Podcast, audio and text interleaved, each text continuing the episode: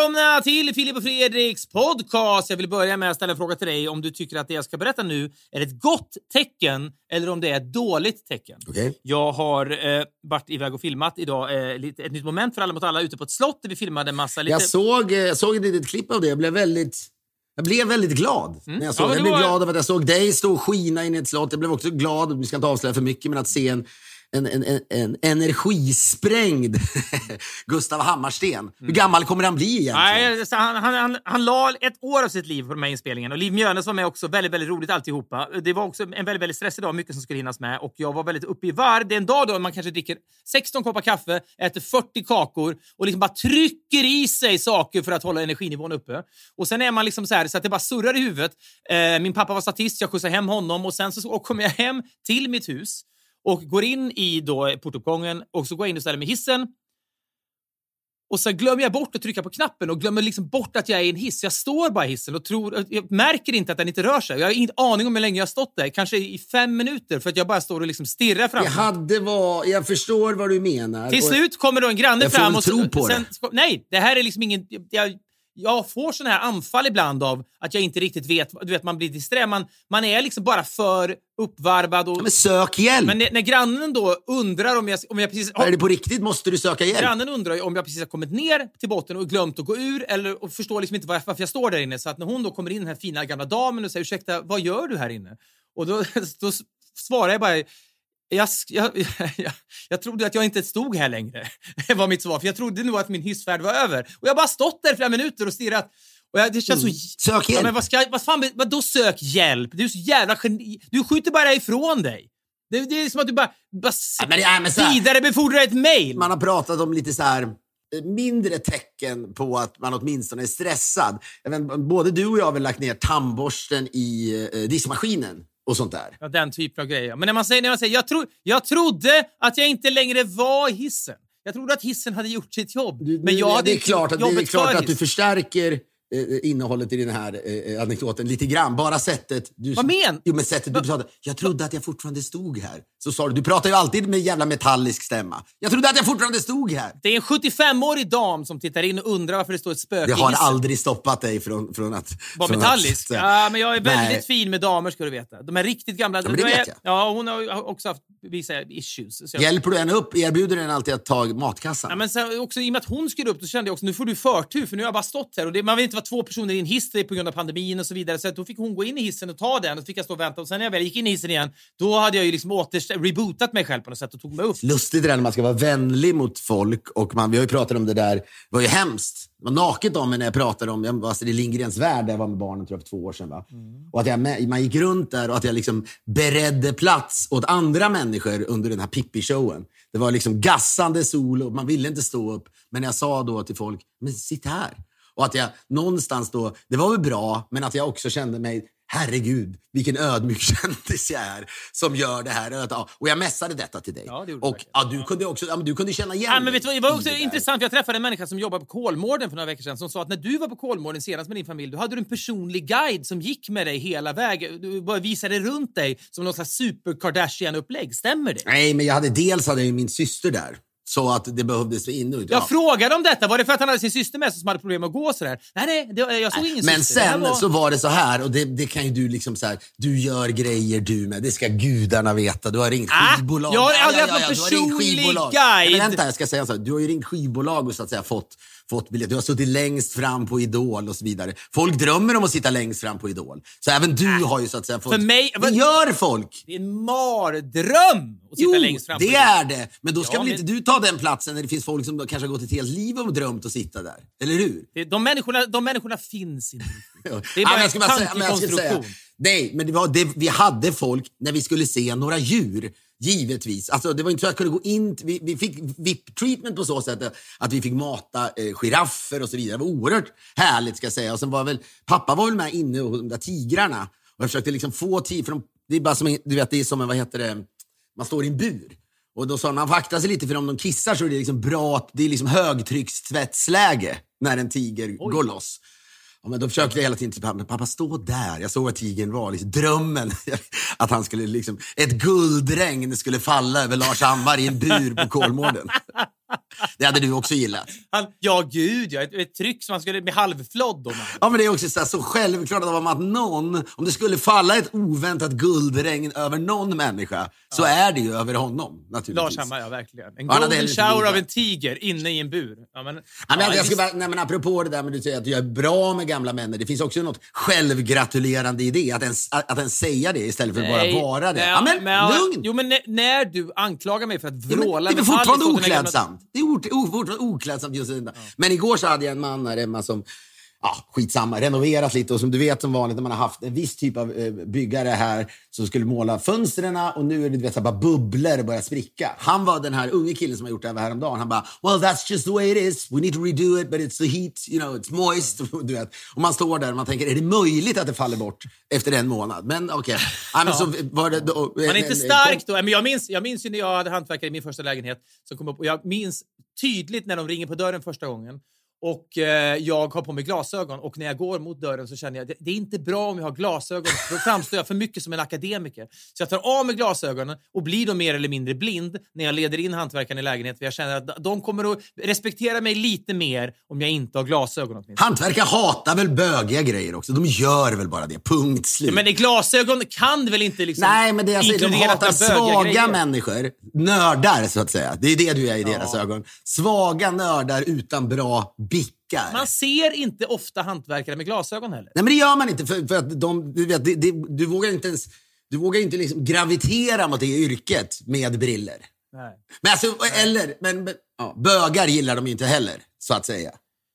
Det gör de ju inte. Kan vi dra alla över en kam? Ja, vi kan det! När det handlar om hantverkare.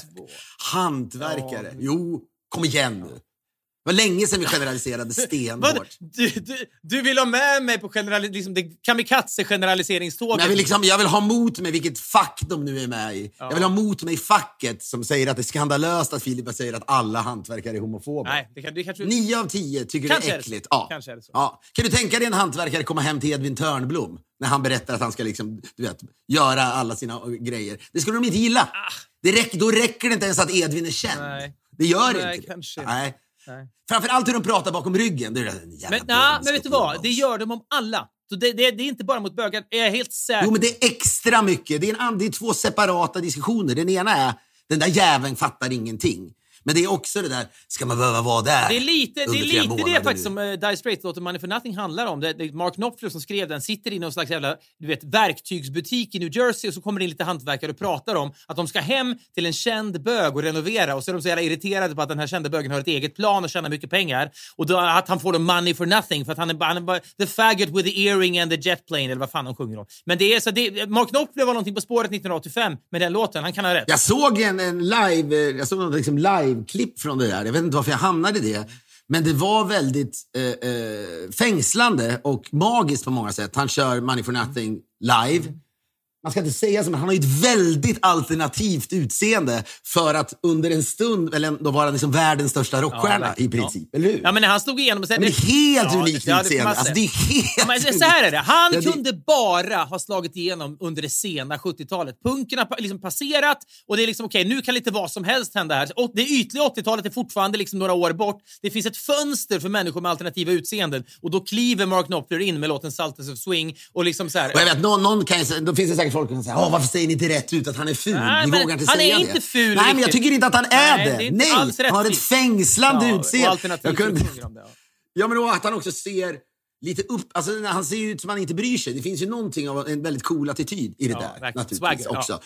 Ja, men då, ap- apropå det här då med, med liksom byggare, och så säger de att liksom, men det där går inte att göra någonting åt. Arbetet de har utfört, en månad senare är det då satt ur spel med bubblor och då säger de ja, då får vi, betala, vi vill ha betalt en gång till. Det är det de säger. Nej, men de säger maybe we could split the cost man. It's because, du vet, så här, it's those old walls and stuff.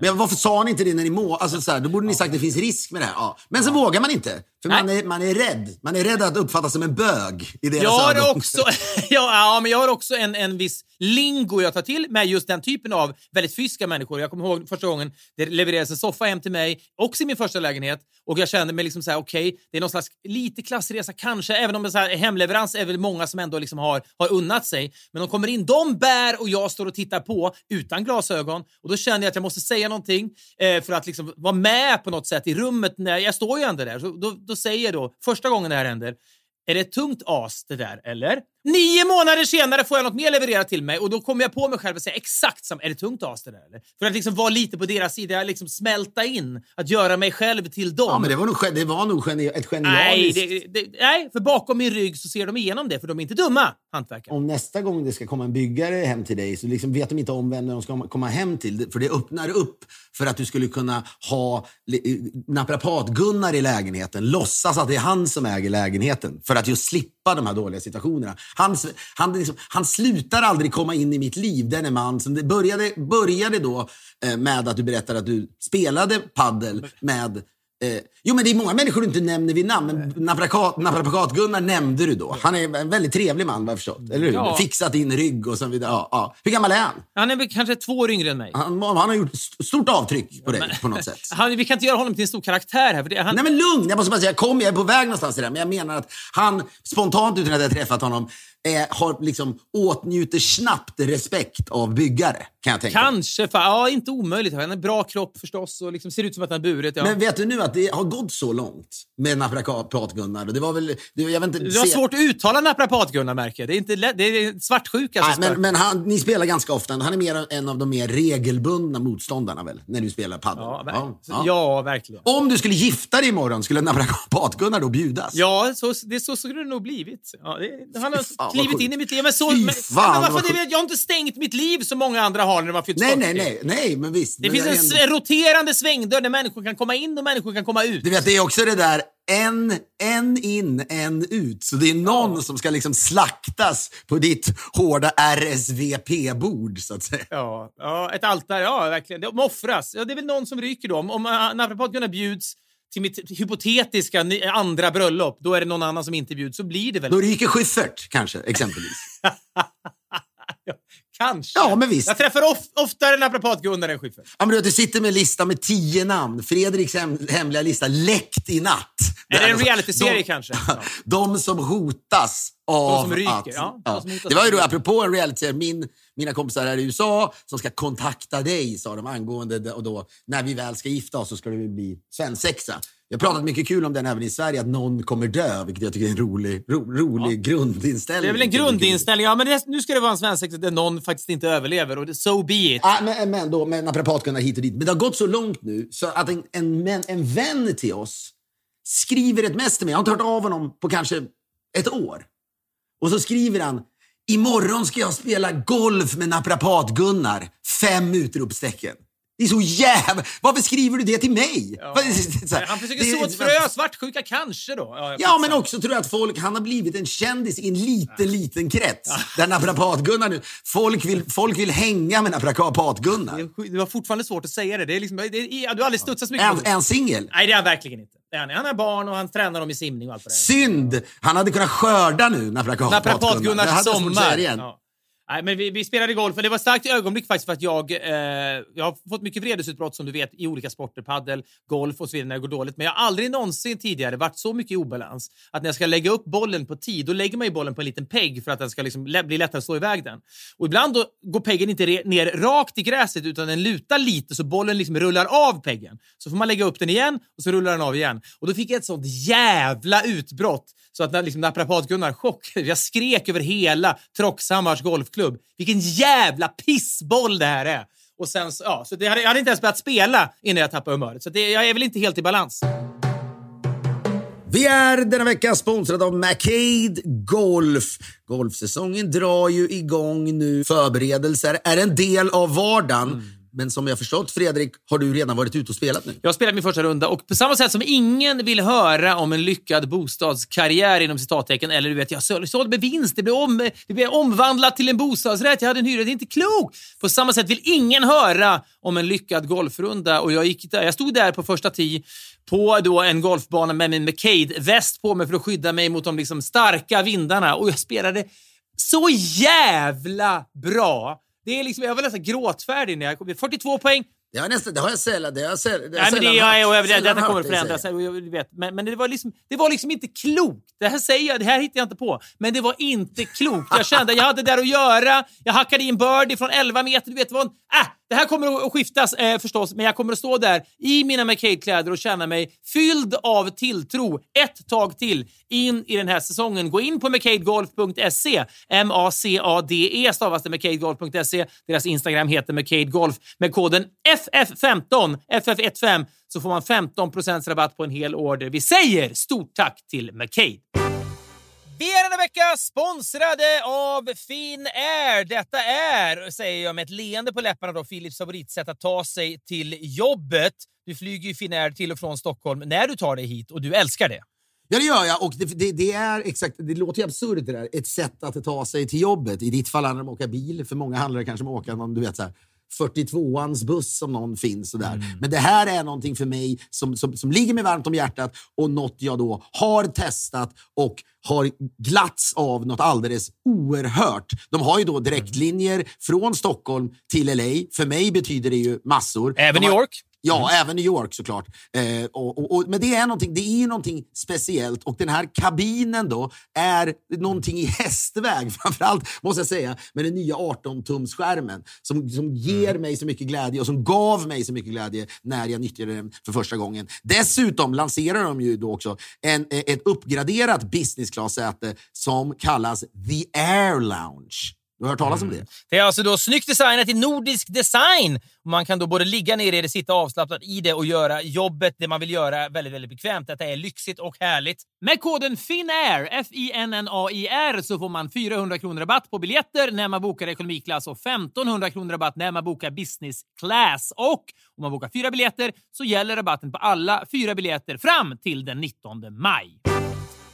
Vi är denna vecka sponsrade av Lendo, Sveriges största jämförelsetjänst för privat och företagslån. Det är nog många av våra lyssnare som är företagare eller kanske går då i tankar om att ta steget och bli detta och är du småföretagare och i behov av ett lån för att till exempel då investera i nya lokaler eller fylla på lagret så kan du genom att använda dig av lendo.ses jämförelsetjänst för företagslån få erbjudanden från upp till 18 banker och långivare. Detta är magiskt. Ja, det är det. Lendo har ju varit med oss ett tag nu. Jag måste säga att det här är ett jävla smidigt upplägg och en eh, möjlighet. Det behövs bara eh, en ansökan för att enkelt kunna jämföra då räntor, kostnader och villkor på lån upp till 3 miljoner kronor. Jämför alltid innan du lånar för att kunna spara pengar eh, och undvika dyrare lån än nödvändigt. Vi säger stort tack till Lendo, Sveriges största jämförelsetjänst för privat och företagslån. Jag minns när jag var med Persbrandt i New York någon gång. Eller han kom till New York för att vi skulle spela in eh, då den här serien. eh, Söndagsparty, ja. Fan, det var otroligt att vi fick igenom den och det var kul på många sätt och vis också. Blandade amerikanska gäster och eh, eh, svenska gäster och så vidare. Men när han då kom, Persbrandt skulle vara med, då hade han med en människa som någonstans skulle se till då att han gick upp i tid och möjligen att det inte blev för mycket party.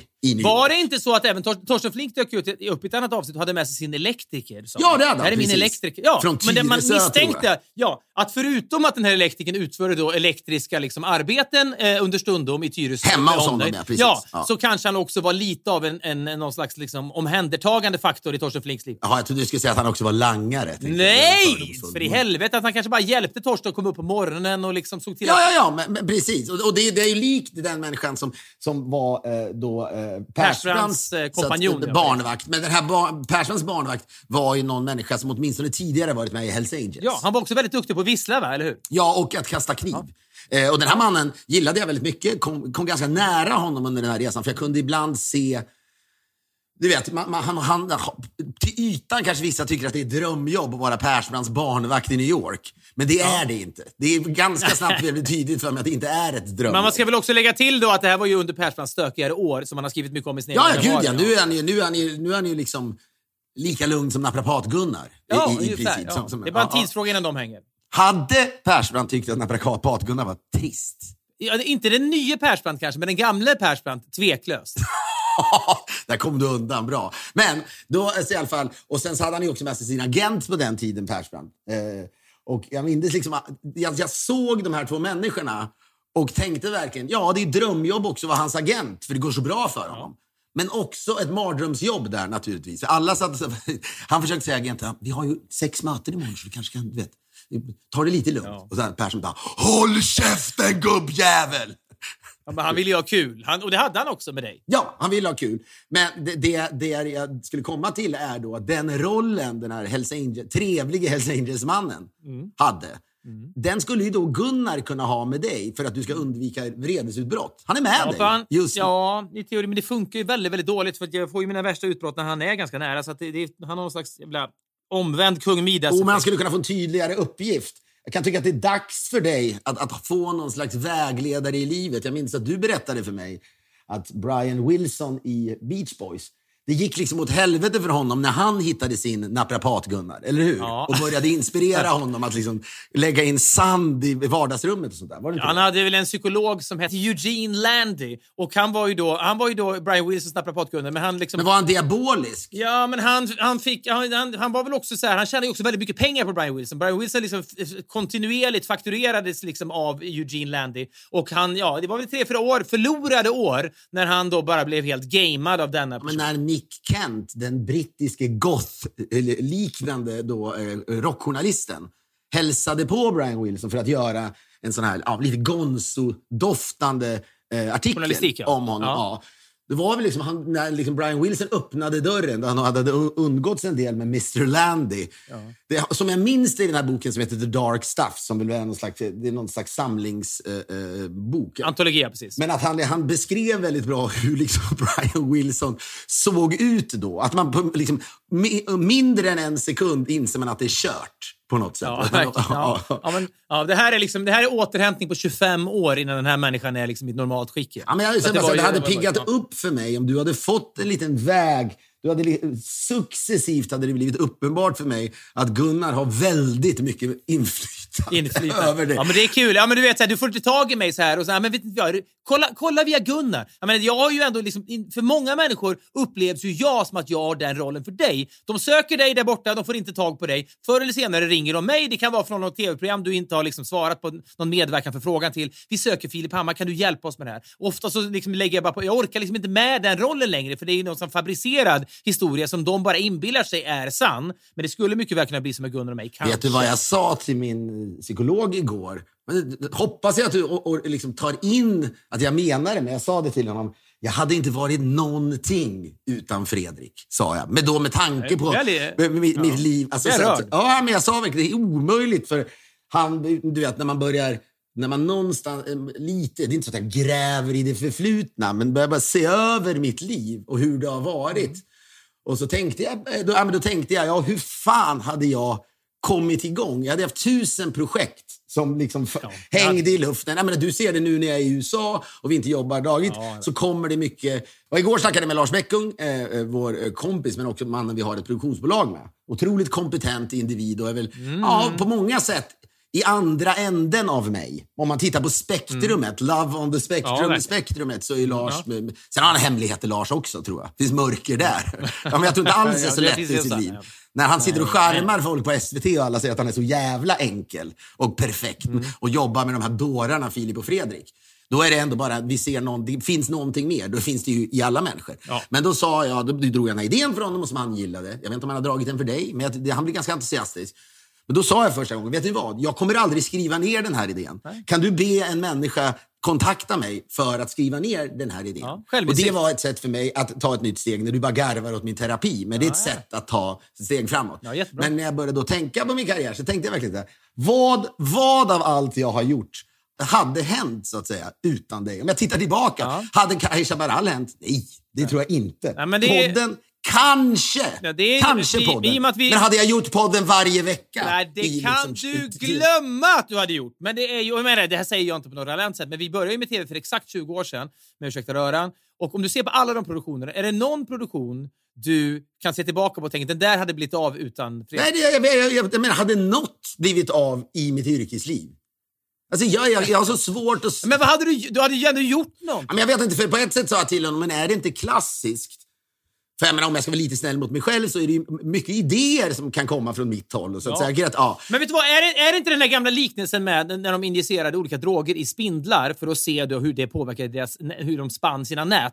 Och så är det då myten om att när de injicerade LSD så blev näten lite blomstrande och lite udda. När de injicerade alkohol i spindlarna, ja då, då spann de ett nät men det gick lite långsammare. Och när de injicerade amfetamin, ja då gjorde de ett nät och det gick fortare men det blev ett bra nät. Problemet blev när de injicerade koffein för då trodde spindeln att den spann ett nät, men den bara sprang fram och tillbaka längs samma tråd, så det blev liksom ingenting av. Och då, så, jag, menar, jag jämför inte dig med en spindel som har fått koffein injicerat i sig, men det är lätt tror jag, Ja. när man har ADHD kanske, att grav ADHD som du väl också har, plus lite annat. nej, vad fan, det är inte alls grav. Ja, men okej, men då, då har du själv tillstått ibland att den är... Det, det, Nej, men vad den är, den, ja, men den kommer i så många olika former. Men visst, jag vet, men det är, ingen, liksom, det är inte. ingen svenne-ADHD. Det är väl ändå någon slags premium-ADHD du har? Nej, men det är premium på det sättet just att det är väldigt kors, eller det, det pågår mycket i huvudet på gott och ont. Ja, men jag framför allt du är ont. kanske lite, ja, lite spindeln som fram och tillbaka längs samma tråd medan jag då är där som en liksom lite tråkig uppstyrare. Jag menar, jag kan ju se tillbaka på alla de här det, men produktionerna. visst. Nej, men jag ska säga så här, jag, jag kan ju se tillbaka på alla de här produktionerna och säga alla de här produktionerna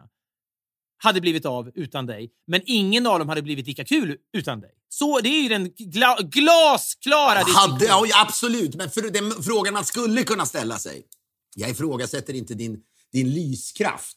Men någonstans blev väl du och jag kanske ett plus ett blir tre Absolut. när vi väl pitchade oss själva. För har, också, om, har man sett dig som travreporter, när, eh, Ja. som är ett roligt klipp som finns, när du var i... Så, ja, Själv, självlysande heter det? det Nej. slog ju inte blixtrar om dig. I ena änden finns eh, frasen självlysande. I andra änden av det spektrat fanns jag 1997 som travreporter. Tveklöst. Men jag, bara, när jag pratade med dig sa jag att jag skulle aldrig bli någonting utan, utan Fredrik. Och, och, vilket också är sant. Och så tar man då nya, försöker jag ta nya steg. Men då, och då sa han till det, men det är en gåva att inte tänka linjärt. Vad fan nu det betyder. Det är, det är någonting, jag vet vad det är? Det är någonting att hålla sig i det när man inte uppfyller en deadline. Nej, men då, han sa ju också att det kan vara ett jävla problem. Men jag känner ju att när jag...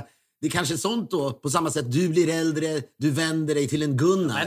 Och, och Ja, du vi ska- vi vad, ska- vad är ja. mitt liv? Vad är mitt, ja, men låt det få vara så nu då. Men att jag också kanske börjar utforska mitt liv. Men för, för jag vet också, vad hade du gjort? Nej, men du hade ju haft ett liv utan mig. Så att säga. Du, och det är inte säkert att du hade kanske varit journalist. Jag vet inte. Eller så hade du hamnat någon annanstans jag har alltid känt att jag, varit någon slags, Men jag- jag hade varit någon slags mellanting mellan Gradvall och Strage. Ja, det hade du. Det hade du verkligen. inget, inget ont i det, verkligen inte. Men det är precis...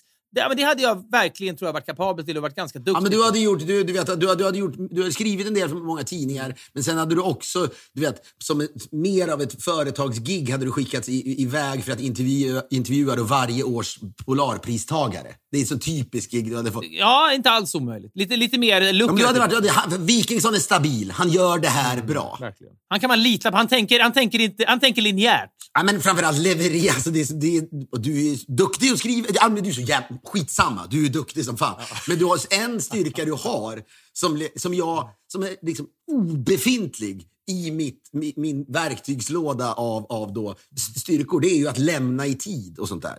Det går liksom inte. Men det gör ju att du hade kommit långt. Men då började jag tänka på, vad hade jag gjort? Och så tänker jag, ja, hade jag bara varit en tragisk alkis som suttit och vet, skannat av sociala medier? Muttrat. Nej, jag hade nog inte varit, jag tror, nej, jag tror inte jag varit alkis. Jag tror verkligen inte att jag varit det. Men möjligen hade jag levt ett långsammare liv och varit väldigt missnöjd av det. Och någon gång i tiden så träffade jag en sån här överliggare på ett universitet, vet, som 800 poäng. Och Ja. bara, jag tror jag hade varit en sån människa med massor av idéer. Och sen men hade ingen, jag hade verkligen tusen idéer och den lådan hade varit full även när jag dör, tror jag. Ja. Verkligen Den här människan som, dröm, liksom, som ska göra något och som blir jävligt irriterande till slut. För man tänker ändå, Ja, men det, är, gör något. det är en curse det där med att, liksom, att, att se fram emot stordåd, man, som Dylan-låten When I paint my masterpiece, att det kommer inte ske riktigt än. Det var det P.O. Enquist pratade om när han drack, att han älskade att besegra antabussen på morgonen, som han tog för att inte dricka. Sen hade han ett par timmar när han då kunde njuta av berusningen och det han gjorde då var att han satt i en stol, slöt ögonen och tänkte på alla stordåd han skulle uträtta i framtiden som han ändå var kapabel till, men inte just nu. Där någonstans kanske du hade hamnat. Ja, men problemet med mig också, jag sitter jag på morgonen och så, du vet, tänker lite, lite grann på podden möjligen. Men också lite andra. Det ligger liksom nio block på bordet här. Alltså, och anteckningar. Ja, det kan... Men på ett av anteckningsblocken här, som jag skrev igår, starta tandläkarkedja. Det har du varit inne på förut minns jag. Vi har pratat om det här. Ja. Ja, men, ja, ja, men du vet, ja, men bara, det där är ju tecken på att det hade gått åt helvete. Eller att jag hade, för grejen är också att jag hade varit en människa, kanske som fortfarande satt och dissade saker. Men om man har gjort något så kan man ju, tycker jag, ibland ger det en lite mer... Mandat, ja verkligen. Ja, att kunna kritisera grejer. Men jag hade förmodligen varit en sån som hade suttit och liksom hatat allting men inte gjort någonting själv. Men det, jag vet inte, men vad hade jag tjänat pengar på då? Jag har ingen aning. Taxichaffis kanske, för jag gillar att träffa folk. Nej, men du, fan, du var ju en journalist. Ja, jag, Ja, ja, hur som helst. Det var bara så att jag tänkte, och det hade funnits någonting, tycker jag ändå i att, att, att, att, du hade, att Gunnar hade blivit den här personen för dig som, som någonstans också stökar till livet för dig. Det är så oftast är de där processerna ganska långsamma. Först känns det kul, men sen får man samtalet när någon säger Krunegård ringer mig. Han är besatt av naprapat-Gunnar. Ja. Jag- Ja. Du Ja, måste men det- göra något. Ja. Ja, men det, var det, som, det var det som Brian Wilsons vänner sa med Eugene Landy. Han måste bryta med honom. Vi måste, vi måste göra en intervention för att då separera Brian Wilson och Eugene Landy därför att Brian Wilson håller på att bli galen av detta.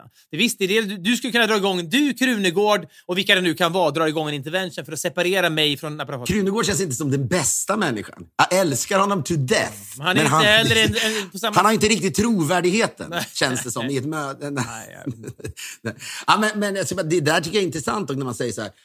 Alla pratar om interventionläge, men skulle man någon gång själv spearheada en intervention? Det är ungefär som att säga, jag skulle självklart vara kvar i Sverige om det blev krig. Folk älskar att säga, men jag är handlingskraftig i ett sånt läge. Nej, men jag, jag minns ju i eh, Rebecca Åhlund som är författare som jag känner då, som skrev en bok och, som handlar om, eh, som tar avstamp då i hennes 40-årsfest i London när hon går ut på gatan och blir överraskad av sina 50 närmaste vänner. Jag är då en av dem och som bara säger hallå och hon direkt hinner tänka, för hon dricker mer än vad hennes omgivning vet om. Det är det boken handlar om. Hon hinner tänka, nu är de här för att göra en intervention. Och en halv sekund senare skriker alla “surprise”! Det är bara... Det, det är så 40 jävla bra det vändning. är en Det otroligt där bra finns- vändning, Ja. men hon hade då en latent intervention-rädsla. Det kan man också fundera på. Liksom här, skulle en, ett visst scenario kunna ske där man skulle kunna misstolka ett surprise-party för en intervention? Skulle du så att säga kunna kliva in i ett rum och tänka nej, nu har de kommit för att hämta mig? Eller skulle jag kunna tänka det? Nej, jag, jag, skulle bara, nej, jag skulle bara tänka, gud, äntligen ska alla fira mig. Som det var när jag fyllde 40. Ja, sant, ja. Ja, Fredrik har tagit mig till Berlin. Nu kommer de stå här inne. Är de gömda bakom bardisken? Jag skulle inte känna intervention-rädsla. Mer detta. Ja, kanske. jag förstår det.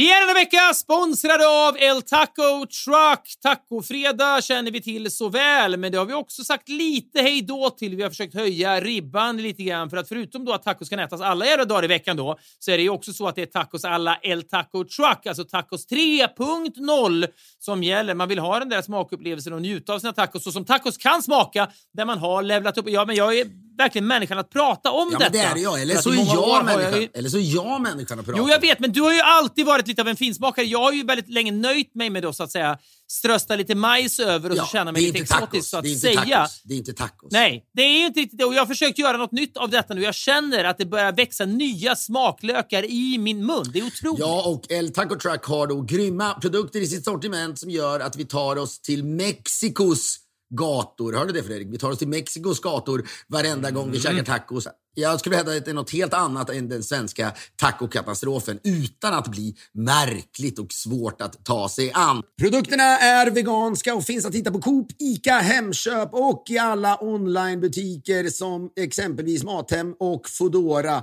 Leta efter rosa, snygga förpackningar så hittar ni dem direkt. Vi säger stort tack till El Taco Truck! Det här inslaget är i samarbete med Swedish Match och Håll Sverige Rent. Många snusare kastar ju sina prillor ner i toaletten eller ut på gatan. Nu är det sommar, folk kommer att vara ute och röra sig mycket och snusprillorna brukar ligga överallt, nerhaglade. Men det är ju inte svårt att slänga det i en soptunna. Vi vill hålla det rent och snyggt i vår miljö. Även om snuset då är helt nedbrytbart så är snuspappret i dagsläget inte det. Och Swedish Match är då tillsammans med Håll Sverige Rent initiativtagare till kampanjen Tack för att du slänger snuset i soporna som gör då det här för att informera och påminna snusare om att förbrukade snusprillor just hör hemma i soptunnan och ingen annanstans. På tack för att du slänger snuset i soporna.nu, vilken jävla härlig adress, finns mer information om hur vi då alla snusare tillsammans kan minska nedskräpningen ordentligt. Och är man inte snusare så kan man ju säga åt sina snusande vänner eller familjemedlemmar att börja tänka på vad fan man gör med sin prilla när man är klar med det. Gå in på tack för att du slänger snuset i soporna. Punkt nu. Vi säger stort tack!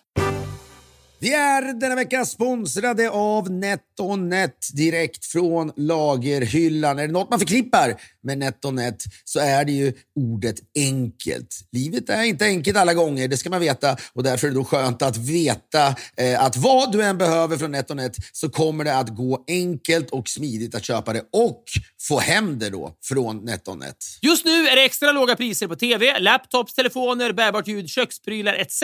Så det man gör är ju att gå in på Hemnet.se och klickar hem det man behöver. Man kan då välja om man vill handla på nätet med fri frakt eller expressfrakt. Med expressfrakt kan du få det inom fyra timmar. Beställ klockan 12 och om det är små paket så kan du hämta det i Instabox klockan 15 eller få TV eller grillen hemlevererad redan samma kväll. Vill du se och hämta dina prylar direkt så kan du åka till någon av NetOnNets 26 lagershoppar. Gå in som sagt på netonet.se. Vi säger stort tack till NetOnNet.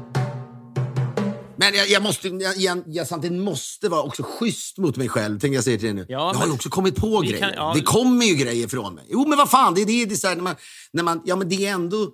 Det är lite poänglöst att tänka på. Vem hade jag varit? Sannerligen. Jo, jag vet, jo, jag vet men det är också oundvikligt. Men framförallt... Har jag creddat Fredrik tillräckligt mycket? Ja, men jag har ju creddat det, men nu måste jag säga det här. Och det, det kom, det är, så är det bara. Så jag säger så här, hoppas du har fått ut något av mig också. Men det sa jag, ja, jag, jag, Säger Filip Hammar ödmjukt i podcasten. men jag har redan sagt detta. Jag har ju sagt ingenting av detta hade blivit lika kul utan Du, ja, men, nej, men lika kul. Menar du privat eller menar du även i tv? Att, Nej, men produkt, produkterna hade ju blivit... De har ju fått mer lyskraft ja, ja, tack bra. vare Tack, dig. tack. och mer Ja. spänst, briljans, Ja. fem plus-kvaliteter understundom. även om mycket också har blivit skit! Ja, men det kanske inte är mitt fel då. Inklusive det här jävla avsnittet om vi inte sätter lite fart åt ett annat håll. Nej, men du, jag, skulle bara, jag skulle bara snabbt återvända till där vi började. Du sa att du var en eh, vänlig kvinna i Hur hissen. fan kan du ifrågasätta att jag är mjuk mot en gammal dam? Det är klart jag är. Du, jag, har, jag har andra sidor. Jo, jo, men du tycker att du... Nej, men vet du vad du är? Du tycker att din mjukhet sticker ut. Så är det ju. Okej. Du menar att jag tycker att min mjukhet liksom sätter spår och blir minnesvärd? Ja, men jag tänkte på när du gjorde det. Det var ju suveränt sommarprat. Men visst, visst fanns, visst fanns det en liten typ av självgodhet i det också. Jag älskar gamla Jag människor. alltså det, ja, men jag gjorde det på min farmors äldreboende på hennes 90-årsdag. Det är väl kontext, absolut. Jag hade en otrolig... Tror du att Alex Schulman har snackat skit om ditt sommarprat? Ja, och att det var inställsamt? fan på att han har. Nej, han har det jag faktiskt väl- inte det. Han har Ja, inte det. Det var det jag Men jag hade en otrolig stund bara här om morgonen när jag går ut ur porten. Det är tidigt som fan. Jag är på väg till bilen och sen så är det to- folk tomt på gatan ute på Odenplan och det är bara en, en äldre dam, hon kanske är 90, 85-90, som möter mig och jag säger bara hej hej till henne eh, i förbifarten bara och så säger hon hej hej och sen så går jag 10 meter så hör jag bara Fredrik! Som ett spöke som återuppväckt från de döda skriker hon. Jag vänder mig om och så säger hon det är ju du, säger hon. Ja, ja men du, jag ser ju på dig varje kväll. Hur, hur kan du hälsa på mig först? Därför, ja, men därför att jag, eh, jag ville bara säga hej. Tack, du, vad gjorde du? Stack till en en 500 och tacka och drog. Nej, jag säger bara det är vedervärdigt självgoda i detta, förstår jag. Men jag har det i mig att säga hej först till gamla människor. Ibland blir payoffen enorm när hon då tänker jag borde sagt hej först eftersom jag ju har en relation till dig. Jag ser dig på tv varje kväll i Alla mot alla. Så det var en jackpot för självgodheten. Jo, jo, men, och, och jag menar så här, nej, men det är skönt att ändå höra att du lite öppnar upp för att åtminstone när du säger hej först, du känner för äldre människor. Men det, är också, det ger dig någonting själv. ja, du mår bra Ja. av att göra det är en det där. altruistisk handling kanske. Ja, hur långt skulle du gå? Jag vet inte om jag har berättat det här för dig, men, eller för andra också. Om jag basunerat ut det, detta. Men apropå vad man är beredd att göra, hur långt man går. Visst, att ge, det, vi har ju liksom snackat om det där att hälsa på folk och bjuda på ett leende. Det betyder mycket för folk. Ja. Och därför var pandemin bland annat besvärlig, inte minst i USA. När man, gamla människor som kanske interagerade med folk fick aldrig se leenden igen i och med att alla hade masker och så vidare. Men frågan är, så att det du gör, du gör ett jättejobb. Nej, det säger och du jag. mår bra av det själv. Ja, men du gör, du gör ett jättejobb. Men gå, skulle du gå längre, hur skulle du liksom, här, hur mycket skulle du göra när det verkligen behövdes? Mm. Både du och jag vet vi har varit med i situationer där folk har så att säga kollapsat Ja. Mm. och kanske behövt omedelbar hjälp. Varken du eller jag är de som kastar oss Nej, över den här personen och du vet så här, håller handen på liksom, såret som blöder eller utför sån här nej. Eh, hjärt och lungräddning. Men det handlar också om att vi, någonstans, man, inte, man är rädd att man ska liksom, trassla till Va, det. ja, men varje gång jag är i samma rum som en sån här defibrillator som sitter på många arbetsplatser ju, så är jag, bara jag ser den så tänker jag måtte ingenting hända medan jag är här. För om jag behöver ratta den där jäveln, jag har säkert gått någon kurs för 15 år sedan. Vi inte- måste gå mer kurser. Fan, vi måste göra det. Man måste kunna det där. Jag känner det. vet, Det är, bara, ja, det är lite ansvarslöst, men det är också så här, vad fan, ja, man kan, man kan inte kunna... Jo, men ni hade väl tur, var, det- var det inte så att Alla mot alla-gänget var på konferens i Göteborg? Och ja. den mycket, en av världens, måste jag säga, trevligaste människor, Anthony, som han jobbar är, med Han oss. heter Anthony, men visst. Du får Ja, men va? Ja, då blir det direkt. Just Ja, det, men- ja, han är polack. Han är polack. Ja, men han heter inte Anthony, han heter Anthony. Heter han. Men, Nej, det är det jag säger. Han är polack och då blir det väl inte Anthony. Men, men skitsamma, Anthony. Och han då, var det inte så att han mer eller mindre räddade livet på en person? Det var någon person som föll in, som fastnade med vojhjulet i något slags eh, spårvagnsspår och kollapsade då, slog huvudet i och han var framme snabbt som djävulen. Säger ingenting om detta! Och sen på morgonen efter, när alla sitter och bläddrar i GP vid frukosten, så, säger så står det så här. Ja, en person höll på att dö på Avenyn igår, fastnade du vet så här. Men en person grep in och, liksom, och räddade och, och, och säkerställde att allting gick bra. Och då säger Anton lite i förbifarten. Ja, det var jag. För han är från Småland också, givetvis.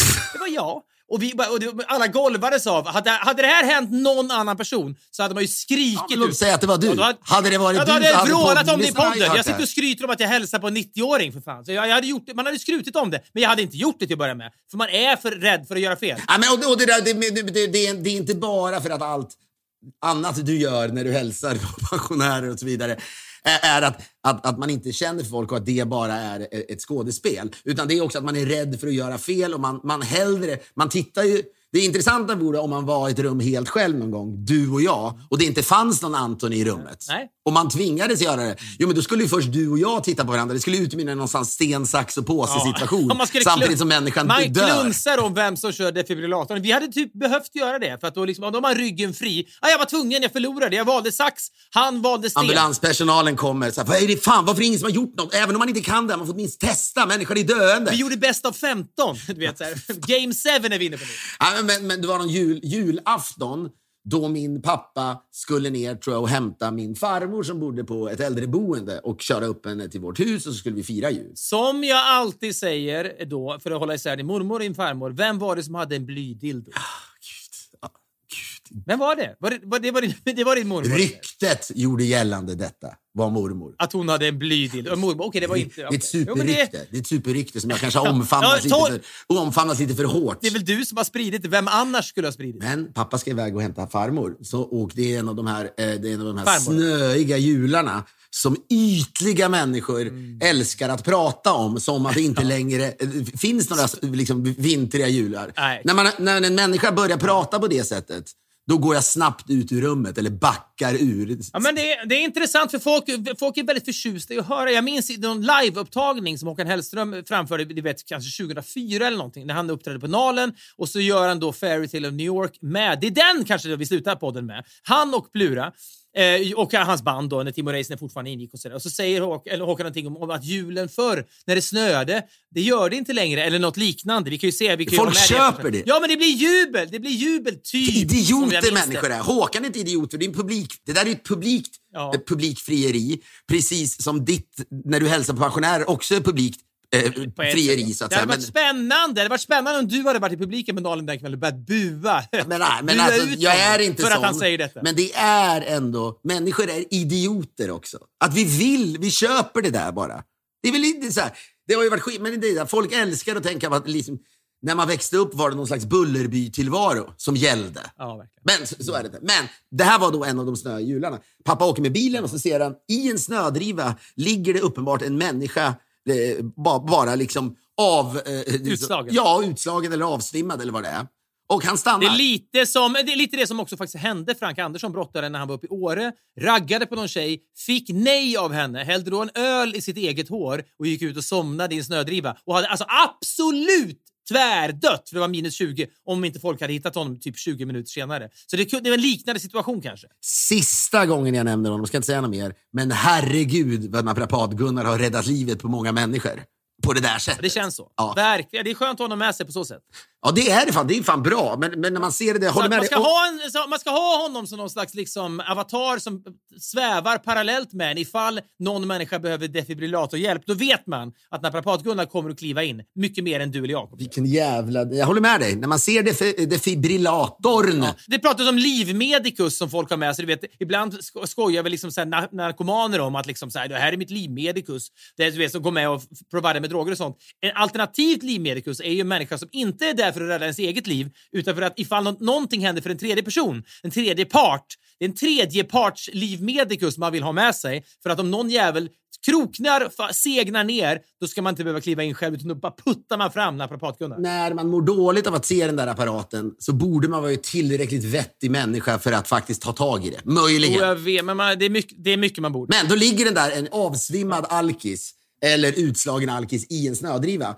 Ja, och pappa stannar bilen och då eh, tittar till den här mannen som direkt säger vad fan gör du här och är otrevlig mot pappa. Men han känner ju samtidigt, ja, det, eh, dels, det finns säkert en dimension av det är julafton.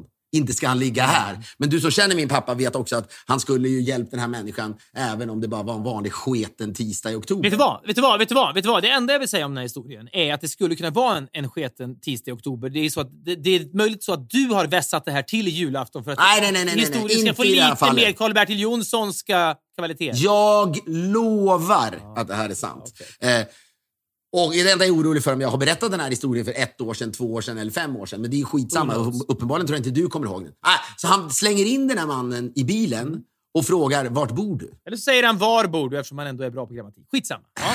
Fy fan vilken otroligt värdelös människa du var i den stunden. Ja. Men då säger den här mannen att jag vet inte. Okej. Nej. Så pappa, ja, jag får väl köra hem honom nu till oss och sen får jag ringa polisen och så får, vi, får, det, får det lösa sig. Och jag minns så tydligt när vi hade liksom förberett den här risgrynsgröten som var, det var, det var den här liksom traditionen att Mandel. mitt på dagen risgrynsgröt och så vidare. Ja, mandeln, den som fick mandeln skulle gifta sig och så vidare. Ja, kommer hem dit. Och jag minns verkligen vilken chock det var. Farmor är inte med Nej. och det bara ramlar in en gammal gubbe i, i tamburen som ligger där. Du hinner inte ens tänka farmor har fan raketåldrar. Nej, precis. Och, och gjort en könskorrigering. Korrigering och börja lukta sprit. Men då och mamma säger, vad är nu detta Lars? Eh, och sen säger man, ah, men den här, jag hittade den här mannen, han är jättefull, vi måste rädda, vi måste, jag kunde inte bara låta honom ligga i, i den där. Eh, nej. Okej, så eh, då vet, sätter upp honom i någon, någon stol och du vet, försöker få honom att kvickna till med någon vattenglas. Och både jag och min syster, det är någonting man Ja, inte vet jag, det var ju något märkligt. Man har väl sett fulla människor förut, men hela scenen var, det var ju märkligt. Ja, pappa ringer till polisen säger jaha, nu har jag hittat den här mannen här. Eh, och då sa de, hörru du, vi kan inte hjälpa dig med sånt. Det det är bara en polis som jobbar idag. Det finns massa andra grejer. Du vet, folk tar livet av sig på julafton. Så det där får du lösa själv.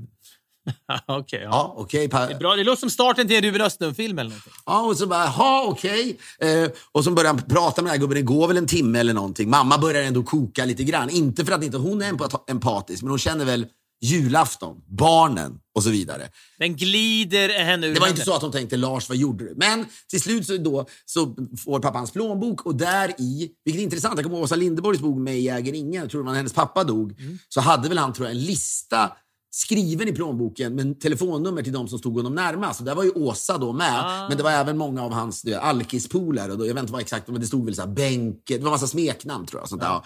Men han, den här killen hade också någon slags... Naprapat-Gunnar. Exakt. Naprapat-Gunnars namn stod inte i den här mannens då, eh, hans telefonlista. Utan det var en massa. Men då stod det någonting som var, han sa det där är min syster. Ah, Okej, Västeråsnummer, ligger fyra mil från, från Köping. Pappa ringer och hon säger, herre, aldrig i mitt liv. Den fyllegubben. Jag skiter väl i honom. Och jaha, okej. För du vet, någon syskonpar är irriterad. Så det slutade då med att vi äter risgrynsgröt. Pappa åker då och hämtar farmor medan mannen är kvar hemma hos oss. Och han är då kvar hos oss, liksom långt förbi Karl-Bertil Jonsson. Sen har han då kvicknat till en aning. Så att då pappa, som också inte kunde dricka på julafton, och det må väl vara hänt, men han till slut då kunde köra, du vet, köra ner honom och köra hem honom. Och när pappa då hjälpte honom in i lägenheten, då fick han en sån jävla utskällning av den här mannen som sa till honom, dra åt helvete din jävel. Fy fan. Ja, det... Då gjorde pappa ändå det där. Så jag säger, ibland undrar man så här, hur mycket är man beredd att göra bortom att hälsa? Och... Nej, det problemet är väl, man är väl en medgångssupporter pratas det om i liksom idrott. Man, man hejar på AIK när det går bra för AIK eller något liknande. Man är väl också någon slags medgångshumanist kanske. Så där går en pigg, trevlig tant. Jag säger därför hej. Om det är snarare där går en raving lunatic. Där går någon galen och skriker om Jesus nere på Hötorget. Då säger man kanske inte hej, för då kan man fastna med den här galningen som skriker om Jesus. Då är det bättre att dra sig undan. Man, blir en, man är en medgångshumanist. Ja, det är väl liksom precis. Det är kanske fel med låg tröskel, men det är någonting man gör det som är basic i alla fall. Det är man beredd att göra. Ja. men det var en man här hemma, titta på de här fönstren som ser för jävla ut, som uppenbarligen då, de tidigare då, målarna bara har fuckat upp och nu vill de skita i det. Sen har då min, en, en, en kompis kompis rekommenderat en gubbe som är 85 år, som, är, som han sa, han är så jävla skicklig och man, man borde verkligen ge honom lite jobb så att säga. För han, Är det en man som inom citattecken kan fönster? Då? Ja, men du vet, han, han måste vara 85 år och han, det, han kommer in här och man gillar honom direkt. Kommer du ihåg att det fanns en, kommer du ihåg att det fanns en dörrvakt i Stockholm som hette Skopär? Minns du honom? Ja, precis. Han ägde en skobutik på Biblioteksgatan. Men var inte grejen med honom att han kunde skor också? Att alla säger, "Ja, varför kallas han för skopär? Du vet, han kan skor.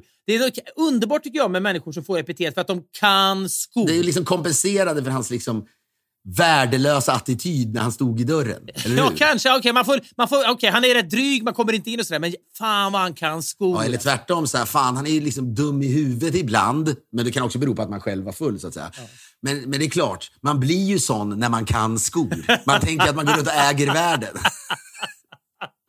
Välvillig tolkning. man. Klart man har di- diplomatskyltar på, på, på, Ja. på sin kropp. Man kan skor. Alltså. Han Ja, men då kan- kommer han hit och så, du vet, så jävla trevlig och det blir också rörande för hans kompis var med. Eller de har inte varit mycket kompis, men hans kompis som heter Steve hade då besökt den här mannen i hans, som man säger, shop väl, i, i USA. Tog en stund innan jag förstod att det då är verkstad. Mm. Verkstad, ja, precis. Ja, men då hade, och hade sett honom där då hade han sagt att men jag har inte råd, och, de har dubblat hyran, jag kan inte vara kvar här. Mm. Och han hade köpt grejer och använt hans tjänst under många år. Så att Steve har då precis förlorat sin fru också, så han har låtit den här mannen flytta hem till Steve och dessutom har han tagit alla hans maskiner och nu delar de då verkstad tillsammans. Ja. Men han är, och han haltar in något så jävligt, så jag bara säger det, det, det, det, det så, slut, slutklämmen på det här är inte speciellt stor, men när jag, när jag sa till honom, han stod här i köket, du vet, sätt dig ner. Jag flyttar mig, sätt dig ner. Ja, och så säger han, maybe that would be a good idea, säger han. Och så säger jag, vill du ha någonting att dricka? Och så säger han, nej, nej, det är bra. Men då ger jag mig inte. Du måste ha något att dricka. Och när han då till slut tar en, en, liksom en, en, en så här Perrier, eller vad det nu var. Då känner jag också, du vet, då känner jag ändå, mm, jag, är ändå inte, jag är ändå en god människa. Det, det, det, det kommer till en på något jävla vänster. Jo, men det gör ju det. kan ju du också erkänna. Det är samtidigt när du säger, jag är bra med äldre människor. Ja. Den där oklädsamheten, ah, det är inte lönt att försöka bli av med den. Man får se upp med sig inte- själv. Man måste bara se upp med sig själv. du, får jag bara hoppa till en helt annan grej nu? Jag ska bara, så, nu har vi landat mycket i... Det börjar med naprapat-Gunnar och så bygger vi det därifrån. Bygg, bygget, så att säga. Eh, så, bara såg jag idag, eh, det är ju då onsdag när vi spelar in det här, men att Boris Johnson, Jag såg också det. den oefterhärmlige, Ja. det måste man väl ändå säga Ja, men det kan vi ändå prata, ly det kan vi prata lyskraft. Han har aldrig behövt liksom ha någon kring sig som han har tänkt, vad hade jag blivit utan den där personen som jag har haft liksom... Han är ett alternativt utseende, precis som Mark Knopfler. Han har ett, precis som också ett alternativt utseende, men han har ju en sannerligen en lyskraft. Ja, men också en rätt solig energi på något märkligt sätt. Om man tittar på Patti Smith som jag pratat om, som också har ett alternativt utseende som fängslar. ja. Men hennes energi är väldigt mörk. Ja, det får man säga. Eh, Bo- Boris Johnson skulle ju kunna, du vet, han skulle ju kunna varit liksom, eh, du vet han Boris i Ullared. Han hade, han hade ju funkat som en, en realityserie, Ja, känner man. ja. Eh, vare sig han hade varit Nej, men det finns ju massa problem med honom. Han, han har liksom spelat på massa rasistiska strängar och Brexit hit och dit. Men det, hans lyskraft kan liksom... Han är topp tre liksom. Ska vi se mellan fingrarna med det ibland? Det kan vi väl göra? Ja, alltså, man kan ju inte fastna i det. Alltså, inte Nej, men- rasismen. nej, men det Den är- inte rasismen, Framförallt den är liksom, vidrig. Ja, men jag orkar inte. Jag orkar inte längre det. Men det är, han- hans lyskraft är oifrågasatt. Men hela Brexit-grejen, Han den sitter i Harpsundsekan skitsamma. Andersson. Det är också någonting... Ja, det här har säkert andra påpekat, att hon har flytväst på sig. Hon vet att det är liksom på samma sätt som om du är en mamma i Sverige och lägger ut en bild på vintern på ditt barn och barnet inte har vantar på sig, då kommer du få hundra hatkommentarer. Att hur fan kan du inte? Hur kan du? Hur, hur, vad är det för mamma? mamma? Det är mycket värre för kvinnor än för män där. Men samma Magdalena Andersson, hon måste ha på sig en flytväst. Det behöver inte Boris Johnson. Men jag, ska, jag ska faktiskt komma till det där, för jag såg det där också. Men apropå flytväst tycker jag det är intressant. Jag, jag tänkte så här, ibland tänker man ju... Eftersom man är så jävla trött på folk som ska stå och liksom tjata om Trump och hur värdelös han är. Han kan vara hur värdelös som helst, men jag tror till och med att USA skulle må bra, eller vet, Demokraterna skulle tjäna på om det inte tjatade så mycket om Trump. Att han är liksom top of mind hela tiden fortfarande. Och dessutom så försöker man ju gå genom livet och, och, och då och då inte köpa det som har blivit sanningar. Exempelvis när det snöade när man Exakt var så. yngre Ja, och så vidare. Man, man försöker ifrågasätta det där. Och så att jag säger, jag är ändå öppen för att, att, att, liksom att drabbas av en insikt där någonting är bra med Ja, Trump. eller Boris Johnson. Ja, men då tänker jag, ja, åtminstone då Trump-fans, att man ska säga alltid att de är så värdelösa människor. Vi försökte göra någon dokumentär om det som heter Trumpland. Att det är ändå sjukt hur hårt folk dömer folk för deras politiska åsikt. För det är ju inte bara en människa. Ja, ja. En människa kan ju rädda en människa som ligger i en snödriva och samtidigt vara Trump-fan såklart.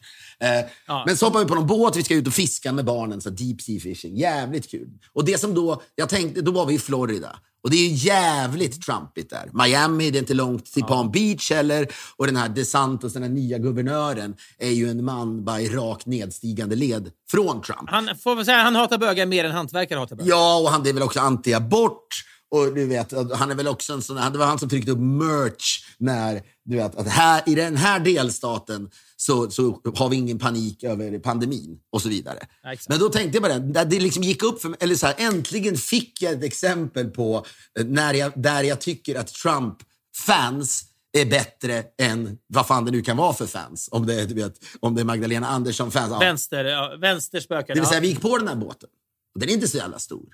Och sen bara så säger du att det ligger, det ligger massa flytvästar där. Har ni en guide med er? Nej, men det är, vad fan, det är ju människor som äger båten bara. Som, det är inte så att jag kör en stor motorbåt rätt ut i Nej, bukten så. från Miami. Men finns det guidekvaliteter jag kan liksom Ah, irritera du mig behöver, på? det, det kan du inte pissa på. Du menar att jag skulle sätta mig och köra ut med en båt med mina barn? Det var kul. I, i, i Key Biscayne. Nej, men då, säger- då ligger några, några flytvästar där. Så jag säger, oh well, uh, I assume we need to put on our, uh, our, our life vests. No, I don't give a fuck, sa han bara. Mm. Och då kände jag så här, det där händer i en delstat där folk gillar Trump. Mm. Och det är så jävla skönt. Visst, man ska väl ha flytväst. men det är också någonting så jävla nice bara i, i attityden. Förstår? Vi har ju gjort grejer i USA ibland, om det är, liksom är i Kalifornien, man bara ska liksom, du vet, ut på någon jävla hike så måste man skriva på 19 papper där man säger att du vet, så här, Ja. är liksom, ni är medvetna om att det är vi, ni som tar risken själva och så vidare. Men håll med om att det, det är såna små grejer. Är det en metonym som säger stora saker? Ja, en liten detalj som säger någonting och står samman. Men det är någonting bara såhär, okej, här är livet liksom... Det är någon som, om det är någon jävla Ryan Adams-låt han sjunger “Life is not a monster”, att man liksom ibland måste påminna sig. Allt, allt behöver inte alltid gå åt helvete och ibland behöver man människor omkring sig som bara påminner en om det. Ja, men så, där, så där satt jag då i båten utan flytväst och mådde bra. Ja, men jag kan tänka mig det också. Det är klart att man egentligen borde ha flytväst, men det är bara någonting så här. I den här stunden så påminns jag ändå om att allt är fan inte farligt hela tiden. Och någonstans är ju Boris Johnson bättre på att signalera det i ekan än vad Magdalena Andersson är, som behöver då plisa detta valår. Men han har, liksom en, han har en attityd som ändå är att han inte är så jävla rädd för döden. Eller hur? Lite så är det. Ja, men vet du vad? Han har, han har också en attityd- Knallfalla kommer han, har en göra så det bara attityd, sjunger ja, om det. verkligen. Är vi i närheten kommer vi att klunsa om vem som kommer rädda honom och det kommer att bli hans död. Men det är, han, har, vet, han har en attityd, en utstrålning som antyder att när Boris Johnson dör kommer det inte vara lika jobbigt för honom som när vi andra dör. Hans, han kommer att klara döden bättre. Och det finns ingen Men det förklaring kommer gå det. fort. Det är Ja, också för att det jo. kommer gå fort. Han kommer bara säcka ihop. Det- Jag tror ju inte på ett liv efter detta. Men på något sätt kommer ändå Boris Johnsons liv efter detta vara bättre än vårt liv efter detta. Även om man inte får ett liv efter detta. För han mår bättre i rum än vad andra människor gör. Det är en mycket abstrakt tanke det här, men jag, jag bottnar ändå i den till 100%. Ja, men, eh, men det, är, och, och, den där, och det är också det är inte hela vägen Trump med Boris Johnson. Men det är ändå det, han är, drar ju åt det hållet och det är också skönt att se den där typen av, av kvaliteter med honom och må lite bra av det och tillåta sig själv det och gilla någonting med Trump-mentaliteten. Men när jag såg den där ekan så tänkte jag just det där, den där flytvästbilden. Så tänker jag, när man då ska liksom paketera en nationell identitet. Får jag, får jag fråga så här innan? Om, nu ska vi inte alltid tjata ihjäl oss här om och då liksom högerpolitiker i Sverige. Men om- man kan ändå göra ett flytvästtest här. Vilka av våra ledande politiker som hade satt sig i ekan med Boris Johnson hade valt att inte ha på sig flytväst? Jag tror inte att Kristersson hade gjort det. Han, han behöver alla Åkesson manlighetsattribut. hade, hade nog på sig den ändå. Nej! Ja, jag vet inte. Piratpartiet när de fanns hade ju kört utan. Ja, men jag tror att även Ebba Busch skulle, om hon ser att Boris Johnson inte kör flytväst så skulle hon kunna tänkt äh, jag behöver inte det heller. Jag behöver utstråla kraft här. Jag kan inte sitta i någon jävla flytväst. Liksom. Den där typen av visuella signaler är viktiga. Det finns den här klassiska bilden från toppmötet mellan Gorbachev och Reagan. Gorbachev står med någon stor rock på sig. Det är svinkallt i Berlin eller vad fan det är. Men Reagan förstår att han ser mer statsmannamässig ut om han går ut utan rock och bara har kostym på sig. Och starkare och yngre, vitalare. Ja, ja, och mer vital. Även om Reagan var liksom hästlängder mycket äldre än Gorbachev var. Men på samma sätt så tror jag att Ebba Busch skulle kunna skippa flytvästen. Jag tror, Norsi hade ju aldrig skippat den. Hon hade haft den förstås. Den här nya liksom, Liberalerna-ledaren, vad han nu heter, Per någonting. Han hade väl behövt haft den. Han kan inte skapa några ovänner i onödan. Men det är, jag, jag, tror ändå att Kristersson hade skippat flytvästen också. Jag vet inte om det där är helt automatiserat att Magdalena Andersson, det, det inte, finns inget, inget kalkylerande i det, utan i hennes värld är det självklart. Hon har gjort det hela sitt liv, så hon tar bara flytvästen. Jo, men det är en liten eka det också. Boris Johnson vet ju inte vad en flytväst är. Han har ju aldrig sett en flytväst. Nej, det... What's that? Nej, han skulle bli, han blir mer... Skulle han försöka få på sig den hade ju det, du vet, det, är ungefär som det där klippet på när Mario Balotelli, kommer du ihåg det? Ska sätta på sig en, på- en, en, en Ja. tröja eller vad fan det är. Och, Ja, men det, är bara, han, det är bara någon träning, han ska sätta på sig en väst och det blir någon slags exempel på det. är lustigt för jag läste om en, en, det är också han blir Jacques där, eller liksom Gösta Ekman. Ja, han får inte på sig den här västen som då ska signalera att han är med i det ena laget. Och det blir då någon slags liksom, stämpel för många. Idrottsmän är inte så jävla smarta. På samma sätt, jag läste i veckan nu då, om någon, någon jävla spelare från Brasilien som heter Marcelo, tror jag, som är en back som spelar för Lyon, som ändå är högsta ligan i Frankrike väl, som har fått sparken nu för att han för ofta och för mycket har då fisit och skrattat i omklädningsrummet. Någonstans, och med det, då, då framstår ju han som någon slags liksom väsen mer. Lika liksom mentalt närvarande som Balotelli med västen på något sätt. Det är sån jävla fruktansvärt elak Man ser framför sig, han sitter där och du vet, du måste sluta fisa och garva nu. Men det är så kul, tycker han. Så han fortsätter fisa och garva och får sparken. Ja, men det är så jävligt ändå. Jag kände när jag såg det där. Det är klart att det, om, om det, du sitter och är irriterad, eh, naturligtvis. Jag menar, herregud, jag, nej, du har ju haft perioder där du liksom fiser hur mycket som helst och fullständigt skiter i Länge det, sen, inte länge skrattar. sen, länge sen nu. Ändå. Jag har blivit mycket bättre. Bättre i magen. Men man kan ändå känna här, det är något annat som föregår det här. Men sen vill de också förnedra honom extra mycket. För det blir ju oerhört vet, han, han, har, han måste ju blivit varnad tio gånger innan han får sparken för det. Jo, men Han du, fan, kan kan inte inte, du kan inte få sparken på grund av det. Det är omöjligt. Det måste finnas något annat. Det är, det är liksom ändå ESPN, som skriver, största sportkanalen, skriver om detta. Han får sparken för han kan inte sluta fisa och garva i omklädningsrummet. Det är, det är nattsvart att han är, så, han, han, har han är så gränslös, han har så dålig ko- impulskontroll. Ja, men, absolut, men det, är- det är apropå då med idrottare, man säger "Ve- vilka blir de? Vi vill att idrottare ska vara korkade. Ja, lite så är det. Ja, men skulle man då se Boris Johnson, han hade kunnat bli viral för att han inte kunde få på sig en flytväst. Sannerligen. Såklart. Ja, det skulle man det haft honom som liksom gäst i en talkshow, skulle man säga. Skavlan hade haft honom, finns inte Skavlan längre. Bergfeldt har honom. Så vi ska göra bara en liten, en liten rolig... När vi hade Göran Persson i ett herrans liv så fick han stryka för han sa att han gillade det. verkligen. det var inte så jävla bra. Det var väl helt okej, men det var inte bra. Men det har varit riktigt bra Boris Johnson skulle sätta på sig en flytväst. Ja. Ja, vet, Magdalena Andersson och honom, gäster och Skavlan. Nu ska ni tävla. Ja. Ja. Ja, det, jag tror att det hade blivit kul. Men alltså, när jag ser det där och pratar om nationell identitet, vad är Sverige och så vidare. Man kanske inte alltid behöver liksom paketera Nej. ett land, för länder kan ju också sköta sig själv på något sätt.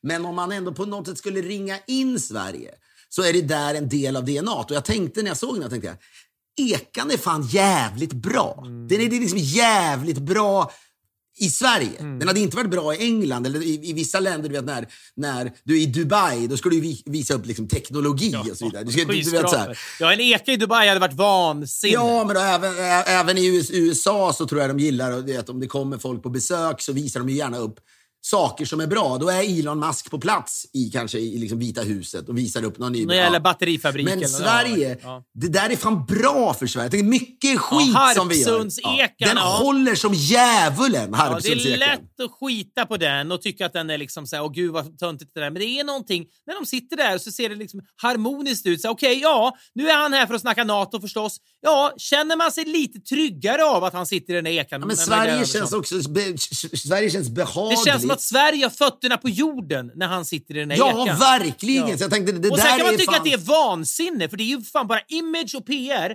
Men om man känner det så funkar det ju. Det är åtminstone ett styrkebesked till den där ekan, att den håller fortfarande. Ja, men det finns väl, jag kommer inte ihåg, det finns, ja men vadå, när de benådar, USA benådar Ja, med men de jävla benådar väl kalkoner varje år va? För, som, på Thanksgiving för att som, Ja. som inte sla- Det är, också, det är sånt symbolvärde så det, ja, det är bara vansinne. Men det gläder mig och många av lyssnarna som jag tror då fasar för att du tappar fotfästet borta i Los Angeles, att du fortfarande uppskattar detta. Det är ett gott tecken tycker jag. Att du fortfarande har Det en fot det kvar i den. Du svenska jag, myllan. du vet att jag inte är sådan. Men, men, det Nej, är bra. men, och det här Harpsunds-eka-vurmen är ett tecken på det och det gläder mig och många andra. Sen samtidigt så tänker man på det där, och gud förbjude, men du vet, Olof Palme, då förlorade Sverige oskulden. Ingenting hände och sen så eh, gick Anna Lindh på NK utan livvakter. Hon kanske ville det, men det borde kanske inte ha varit tillåtet. Jag vet inte. Och så blir hon mördad. Man kan, jag kunde inte låta bli att tänka, nu vet man ju att ja, Säpo är decent, men vilka, vilka är det liksom Boris Johnson har med sig? Är de MI eller vad, Six? Eller är det väl, jag vet inte, han måste ju ha en styrka Ja, som det är heter nog någonting. James Bondigt. Ja, men det är Jo, men precis, men det heter väl något. Säpo, Säpo heter, det är väl inte Scotland Yard antar jag?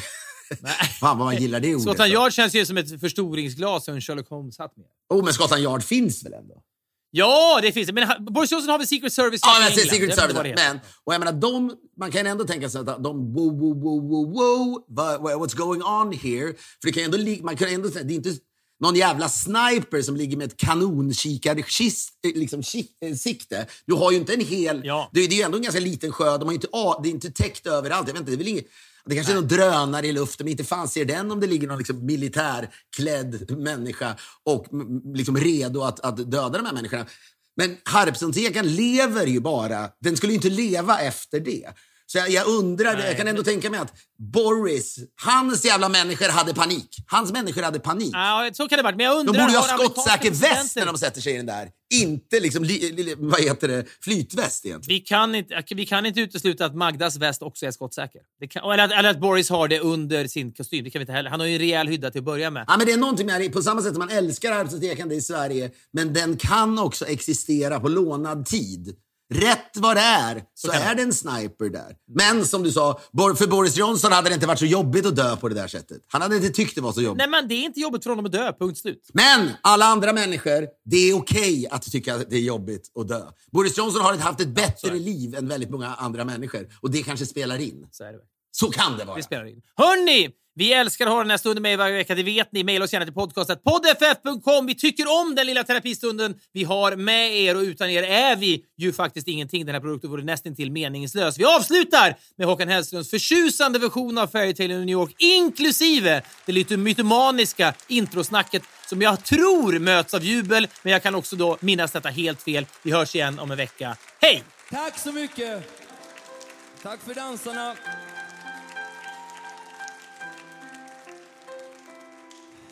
Tack för tårarna på kinderna och stjärnorna på himlarna.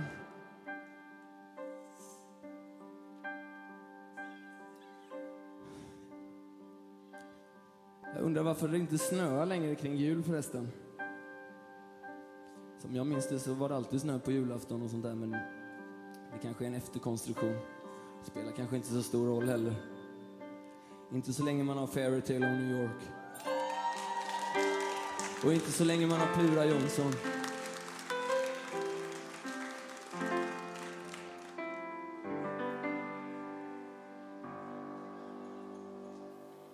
was Christmas eBay.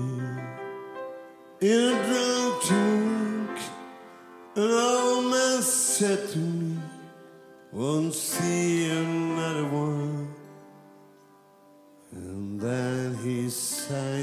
sun. The rare old mountain dew, I turned my face away and dreamed about you. Got all the lucky one, came in 18 to 1. I got a feeling this year's. Happy Christmas. I love you, baby. I can see a better chance when all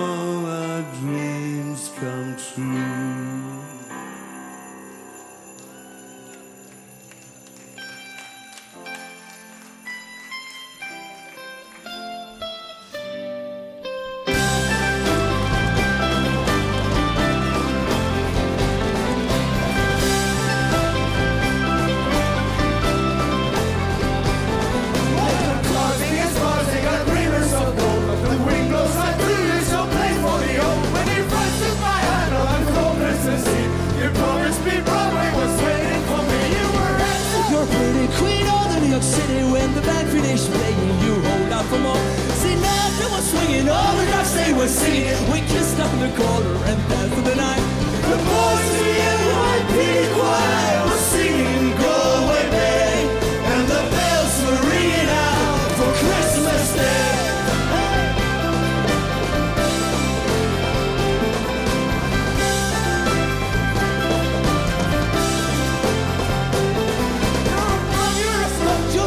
Slaughter junk, leaving there almost dead with a grip in the bed. Off you scumbag, you ragged, you cheap nosy faggot. Happy Christmas, your house, I pray God inside us. The boys in the NYPD choir was singing Go